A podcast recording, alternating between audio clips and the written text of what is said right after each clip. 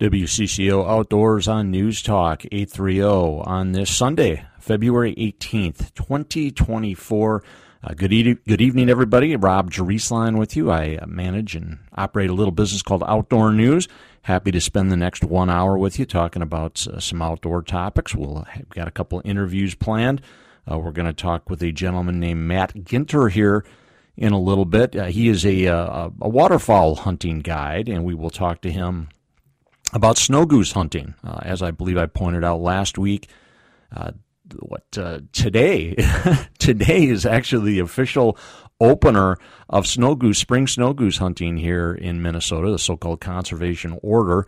Uh, I, I think I'd even suggested, as warm as it had been, maybe we'd have a few birds sneaking north a little earlier this year. I think, given the cold snap and the snow we had, uh, and the fact that I'm not seeing any above freezing temperatures, at least overnight, uh, in the coming week. I kind of doubt we're going to have snow goose hunting uh, in the very near future, but uh, maybe I'm wrong. Matt Ginter will give us a little insight into that.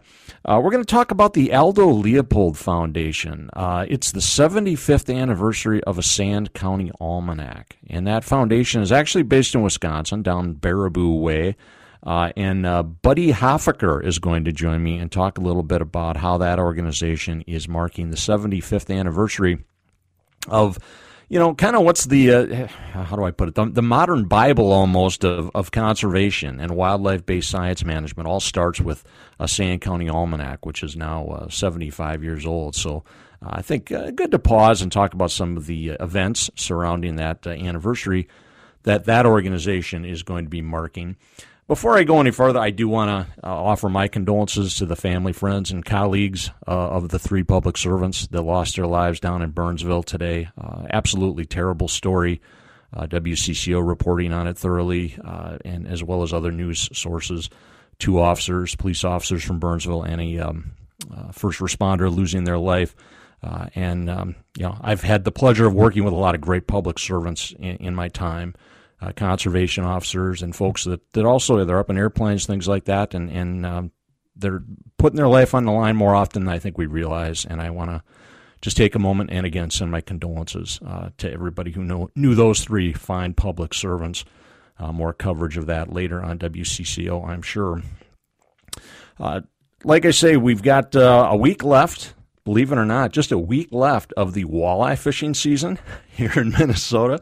That ends one week from today, Sunday, uh, February 25th. The week from today, the walleye season closes on inland waters. Now, of course, we've got border waters. There's still some fishing opportunities on our border waters, Lake of the Woods and, and uh, the river systems. Uh, but, uh, and again, I kind of suggested, hey, could we have some open water? uh, fishing on inland lakes before uh, that closure. I don't think that's going to happen. I think uh, uh, Old Man Winter uh, reared, roared its ugly head again and, and gave us a taste of reality. So that's that's not happening. but so so yeah, the the walleye season closes a week from today, and it will reopen, of course, on May 11th. That's when the walleye opener is for inland waters. And uh, one other little opportunity that still exists uh, I, on this week's uh, print version of Outdoor News, I put a I put a picture of a squirrel on the front cover. Uh, that's not something we, we don't put pictures of gray squirrels on the front cover very often, right? I mean, let's face it, no one gets too worked up about squirrels anymore. Used to be a very, very popular sport, uh, squirrel hunting. Uh, but uh, I, I, went through back issues. I think it'd been like four years, five years since we'd had a squirrel on the, on the top cover of Outdoor News. I thought, yeah, all right. There's not a lot going on right now. I mean, let's face it, ice fishing's been kind of a bust because of the ice conditions out there. Uh, so let's uh, let's honor our squirrel hunters who have uh, until February 29th. They got an extra day this year because it's a leap year. Uh, squirrel hunters and rabbit hunters that uh, that season closes, and, and you know, hey, the days are getting longer. I noticed that this past week. I think I issued a tweet on that. Uh, you, by the way, I'm on Twitter frequently. at Outdoor Scribe is my handle but I, I, threw up a tweet uh, regarding that that the days are definitely getting longer. You know, the days are as long right now as they are in like late October. So there's quite a bit of daylight if you want to go out and take advantage of uh, that extra day of squirrel hunting that we got here for the next, uh, hey, we still got 10, 11 days. A number of stories broke this past week. I don't have time to get into all of them now. Uh, maybe I can circle back at the end of the show. One thing that popped was the uh, the legislature had demanded that the DNR issue a report on feral pigs, feral pork uh, and the uh, the the DNR complied, issuing a 34 page report. Uh, this past Thursday uh, on the status of feral pigs in the state and some recommendations of what we do to make sure they don't become a problem. Um, I don't want to sound too cynical on this, but it seems like about you know once a year or maybe even less you know some some local media or, or a magazine or something's got to do a story on you know this the, the growing pending looming threat of feral pigs for Minnesota. And and I've been in I've been doing an outdoors writer for more than 30 years so I've seen a lot of these stories. And it it's starting to feel a little bit like much ado about nothing uh, yeah, if you don't want them, no doubt about it. You don't want feral pigs getting loose on the landscape. They're a major problem in other parts of the country, so I don't want to discount that. But for whatever reason, they don't seem to be taking in Minnesota or Wisconsin. Uh, and we, and we want to keep it that way. If I think it's it's it's good that the public be educated on the topic of feral pigs and, and feral swine, why they're, why they're a problem. And if you see feral pigs out there, contact local conservation officers, contact the DNR, Department of Ag, whatever, as quickly as possible because we don't want to get them established for sure. but this report kind of uh, validating my opinion a little bit that uh, this really isn't an issue yet in Minnesota, and, I, I, it's not even close to being an issue. Uh, apparently, we had a couple times when maybe someone even tried to stock some some feral pigs. I guess there were a couple cases once in 2016, one in 2018, where there were a couple uh, feral pigs looked like they had, you know, Eurasian genes or they were from the south, which would imply they were brought up here and stocked. Uh, we don't want that. They were quickly eradicated. Apparently, there's a county in North Dakota that's got a few. There's some in Manitoba, you know, so that's one thing. It, it, I think sometimes if you're in Minnesota, you think, well, it's too cold for those things to survive. Well, not necessarily. These, these so called Russian boars or whatever can survive uh, even in Manitoba. So they have been an issue uh, in other places. Um, and also, I think in northern Michigan, there's a couple counties with some feral pigs, which kind of got me thinking. I wonder how that's got to be one of the only places in the country where you got a few feral pigs running around, where you also have a fairly substantial wolf population. You would you would tend to think that wolves would that would be a pretty tasty treat for wolves. Now I know big feral pigs can be big and tough, but I, you wouldn't think a piglet would have much of a chance uh, with you know around a pack of wolves. You'd think the wolves would clean them up. I, I think that's uh, that would be an interesting story that someone should follow up on. One final thought: these feral pig stories they remind me a little bit of cougar stories, and not so much here because we generally get a few cougars running through this part of the country, um, Minnesota, because we're about 500 miles from the Black Hills where we get them. But yeah, I, have had to tell some of my writers out east, don't write about feral, don't write about cougars until they actually exist in your state, until someone actually sees like cubs, right? A, female cougars with cubs. Until then, it's it's like the equivalent of Bigfoot stories. They're just they're not there. They don't exist. Yes, once in a great while, one wanders through. Heck, we had the one wander up to the Twin Cities. But we're 500 miles from the Black Hills. You get out to Ohio, Pennsylvania, some of those other states, you know, they're 1,200, 1,500 miles from the Black Hills. Uh, please, everyone, calm down about uh, cougars uh, recolonizing. We're, we're a long way from that happening. And I think we're a long way from having to worry about uh, fer- feral pork also. I'll tell you what, let's get in a break. We are going to uh, talk about uh, snow goose hunting opportunities. When we return, you're listening to WCCO Outdoors. Welcome back, everybody. WCCO Outdoors on News Talk 830. I am Rob Drieslein on this Sunday, February 18th. Thanks for joining the broadcast. I am here until 6 p.m. You can stay tuned for 60 minutes. Then uh, we got two hours from 7 and 9. Eric Thurwanger. Sound off with Eric Thurwanger. So uh, check that out. Uh, he's got some topics to discuss. And at 9 o'clock, replay of the Sunday Take. So good content coming at you all evening. Uh, hey, some nice images from uh, Theodore Wirth Park this weekend, huh? That snow we got, uh, pretty well timed for that World Cup, Loppet Cup.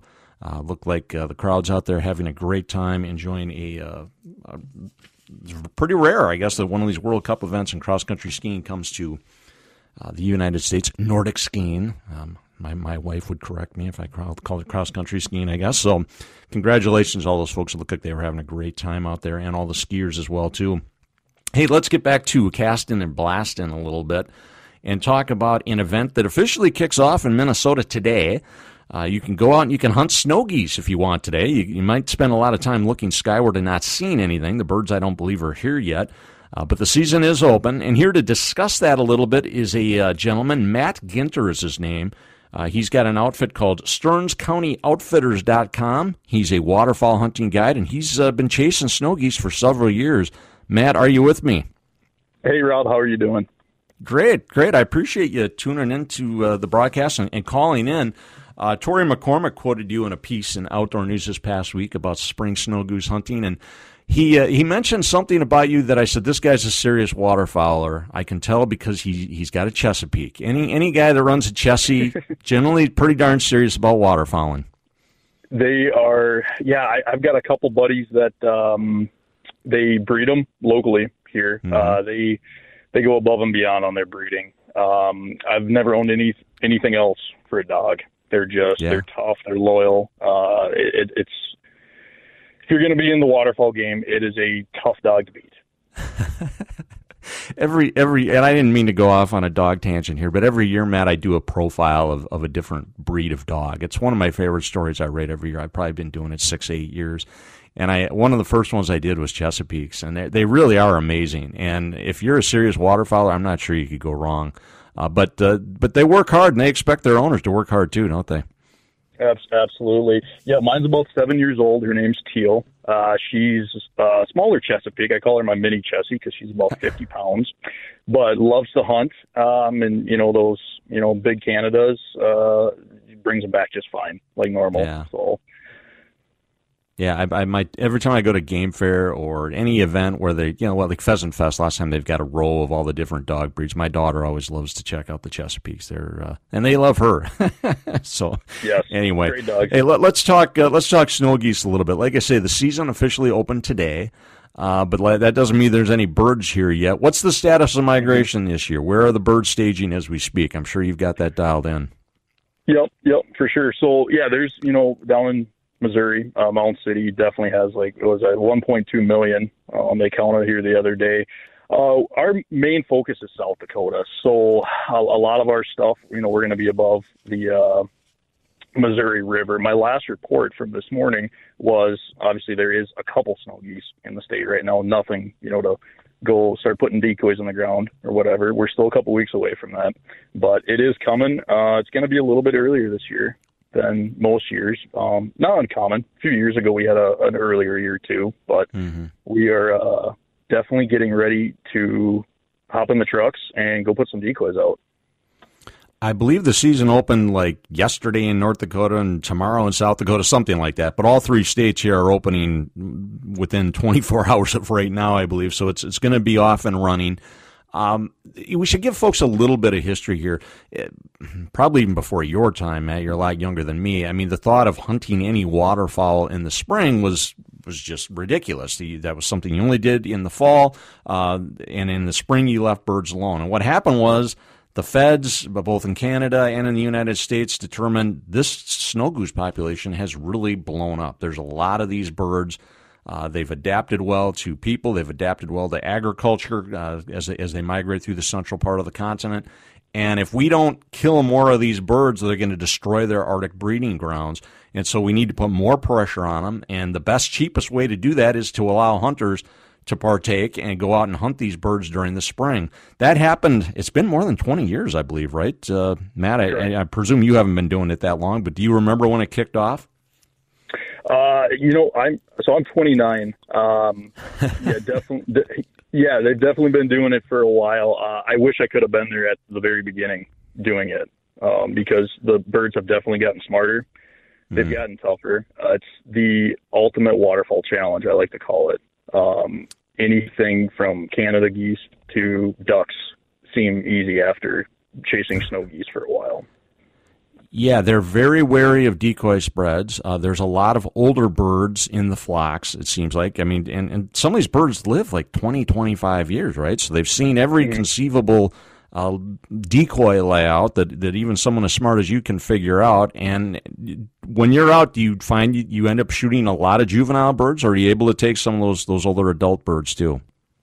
Absolutely. Well, the the ones where we definitely want are the juvies. Um, they're going to be a lot easier to target. Uh, a couple of years ago, I shot a banded blue goose that was 14 years old. Um, you know, you can imagine how many spreads up and down the flyway uh, that bird flew through. How many uh, shots were were probably shot at it. Um, maybe even you know how much steel it was carrying in it. Um, it's tough to say, but yeah, definitely very very educated birds. Um, we've we've got so many different products and trinkets on the market to uh, entice these older birds into your decoys, and we use them all. And then there's days that uh, it seems like nothing works, and we just go back to the basics of just a straight decoy spread and mm-hmm. put all the gadgets away. So mm-hmm. it, it's a lot of trial and error. Uh, there, there's nothing set in stone for hunting snow geese, and that's the big thing. It's just you know be creative, think outside the box, try something new. There's a lot of guys hunting now, hunting them nowadays, so uh, you got to be creative. The flyway tends to go through central South Dakota, right? That Sand Lake area sees a lot of birds. Do you do? Are we seeing? It seems like I'm hearing folks say that we're seeing more snow geese maybe drift into Minnesota. What's your take on that? I, I think in the last yeah the last uh, handful of years, Minnesota has definitely seen uh, more of a migration on snow geese. Uh, my my biggest prayer is one day everything shifts right over my house because I will have a spread out here the you know the day it opens up. But uh, yeah, there Minnesota, I think you can buy a license for four dollars over the counter. Um, I know a couple buddies that have done it in Minnesota, and uh, just I don't think we have the volume here in Western Minnesota to uh, consistently chase them. I always tell guys that want to try it, you know, just go an hour to three hours into South Dakota, you know, eastern South Dakota and hunt them. Um, you're going to be in millions of birds versus, right. you know, a handful in Minnesota. Right. So and for the volume of work, for the amount of work you have to invest to try to pursue these birds, uh, yeah, you want to you want to up your odds. It has a reputation as being kind of a muddy sport, right? That uh, mm-hmm. you, you get you're out in fields that are thawing out. They've got snow. They've got moisture. Any hope that with the lack of moisture this year, the lack of precipitation, it might be a little drier, a little less muddier than uh, than some past years? Well, I've said the same thing, and I, I hope you're right. Uh, yeah, I would love a little bit drier year for sure. We probably won't see as much sheet water this year, which is a very nice bonus um, to run across. But yeah, I think it's going to be a little bit drier. Springtime, uh, yeah, you want to bring you want to bring some waterproof boots and bibs and even waders too. It's a a great item to have. Um, but yeah, I think it will be a little bit drier out there this year.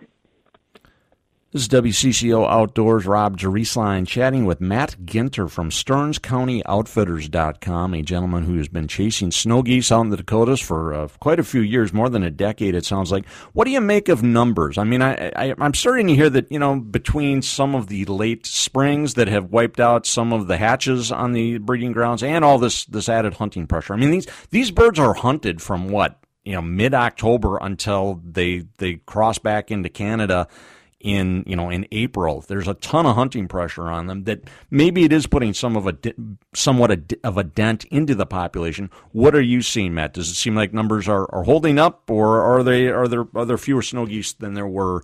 Uh, you know, a decade ago, which is what we want, by the way. Uh, right? We want to we want to put this pressure on them.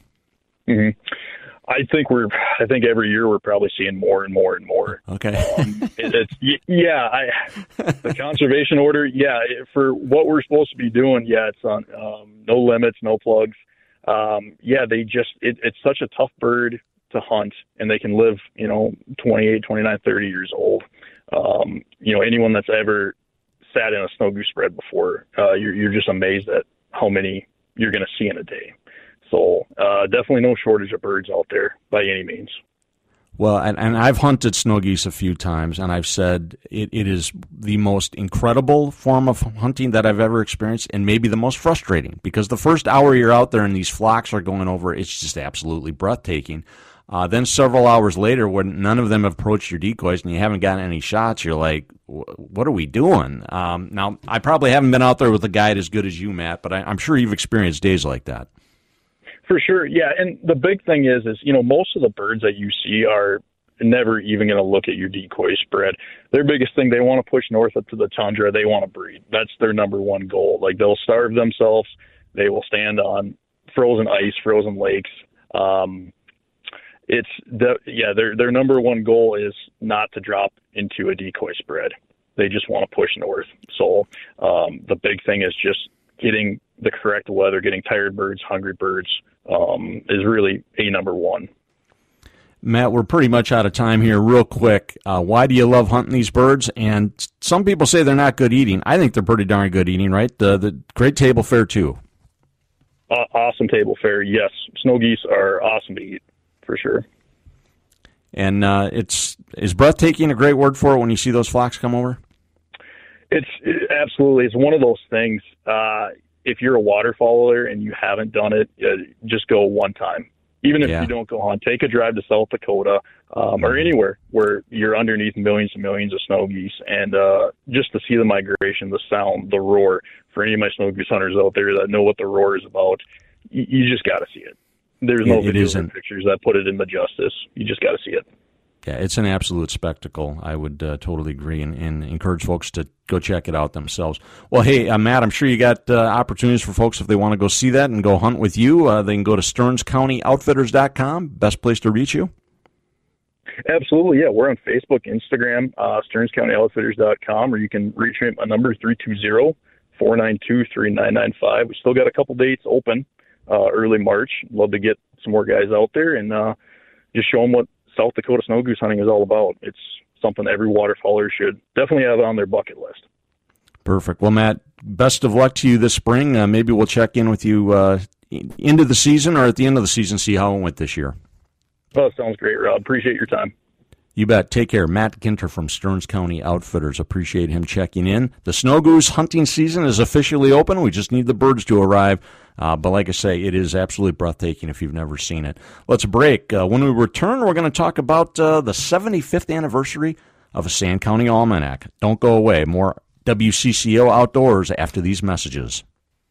Welcome back, everybody. WCCO Outdoors on News Talk 830. Rob Drieslein from Outdoor News with you on this Sunday, February 18th, 2024. Hey, I was reading um, my friend Pat Durkin's column in Wisconsin Outdoor News this week, and I thought it would be a good time to maybe talk about it's not just a Wisconsin topic, it's a topic that affects conservation across the country.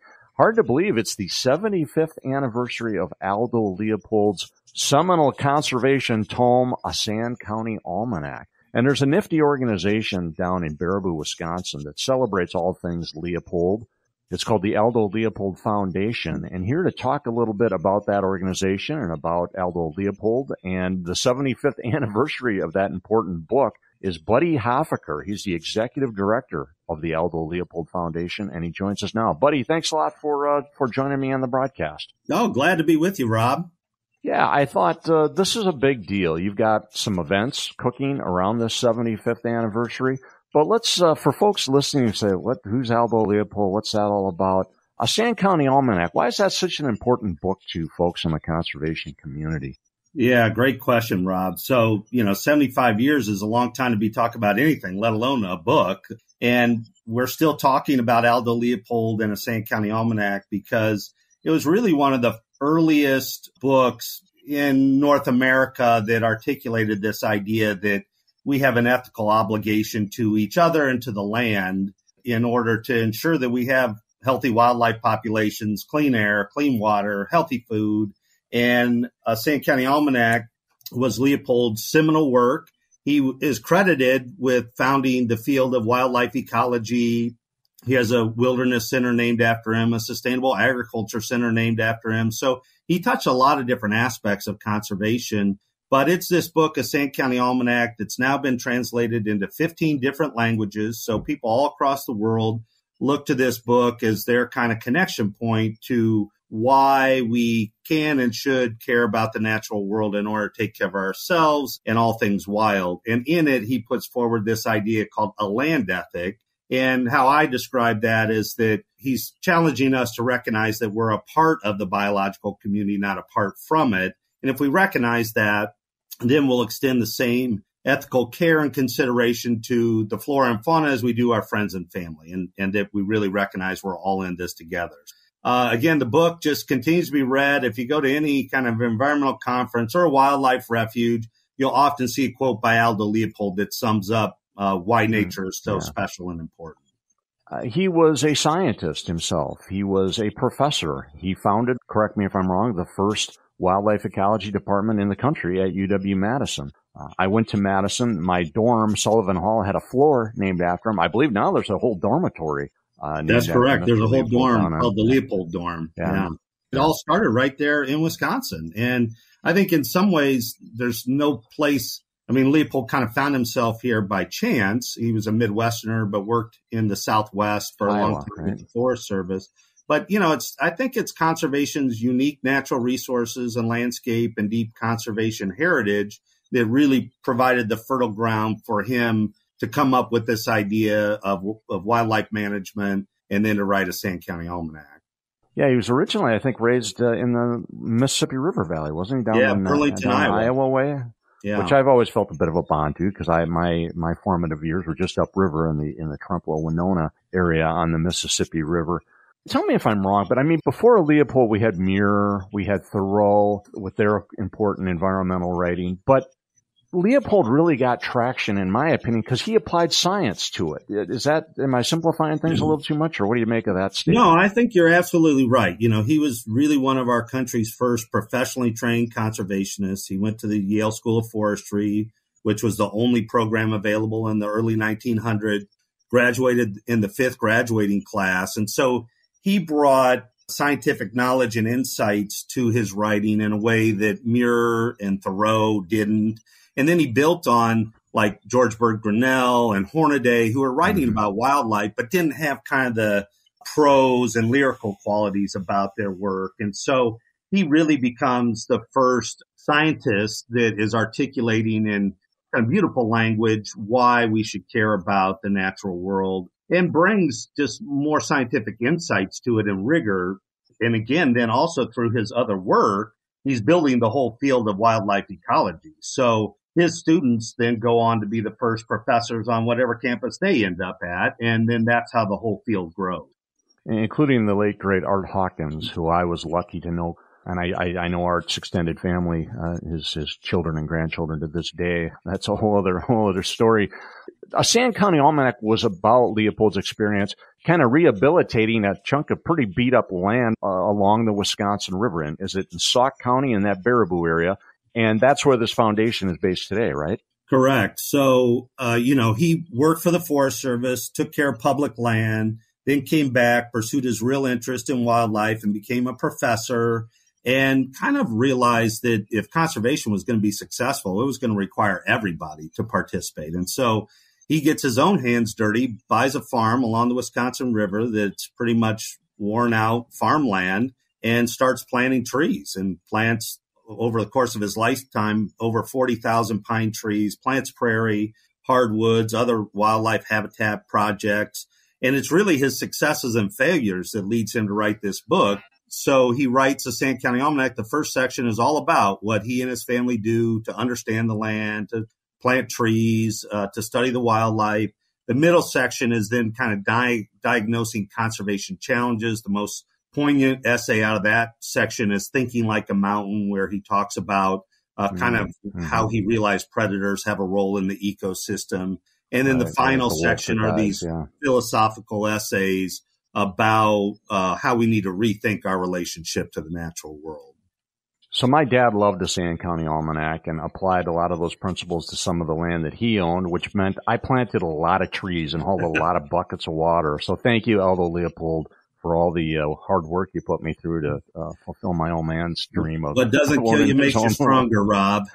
there you go. You're right. You're exactly right. We're talking with Buddy Huffaker. He is the executive director of the Aldo Leopold Foundation down in Baraboo, Wisconsin. A little bit about the history behind the great conservation book, A Sand County Almanac, uh, written by Aldo Leopold. The book was actually published after Leopold died, right? Unfortunately, uh, he died of a heart attack while fighting a, a, brush fire on on that very property we're talking about. Right, died before his time. That's correct. Yeah. So he only a week before he passed away, an untimely death, as you described, uh, uh, via a heart attack, had he finally heard that Oxford University Press would publish his book. He had been working on mm. it for mm. 13 years, been rejected at least three wow. times. You could you could argue wow. five, if depending on how closely you want to read the letters back from different publishers.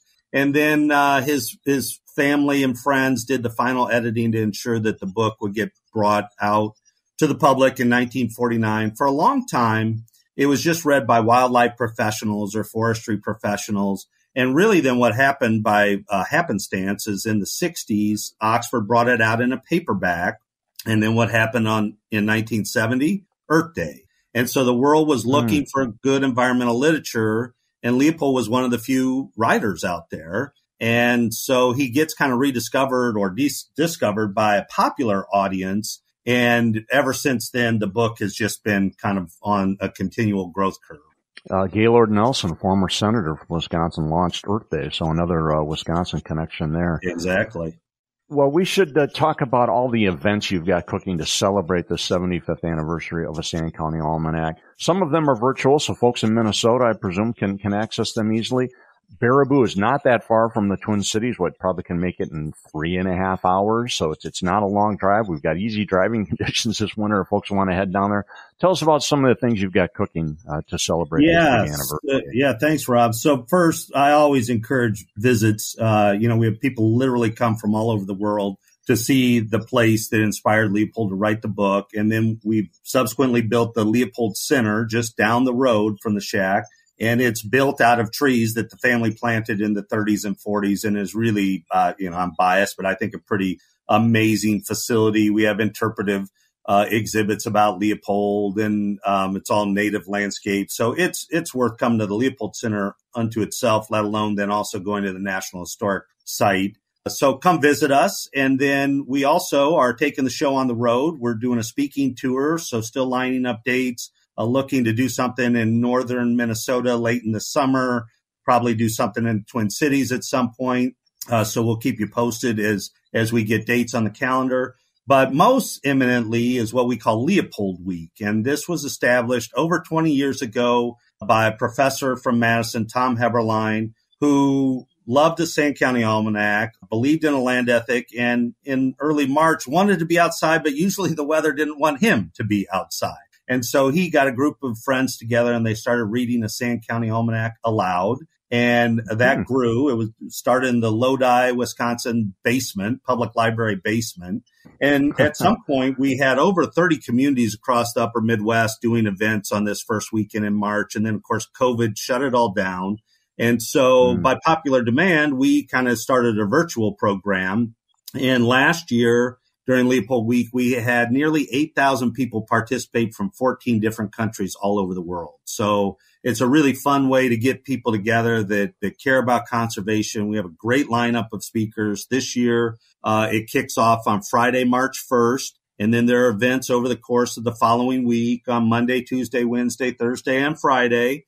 A couple of headliners are Ed Yong, who is the author of An Immense World. It's a New York Times bestseller. That's Thursday night, March 7th.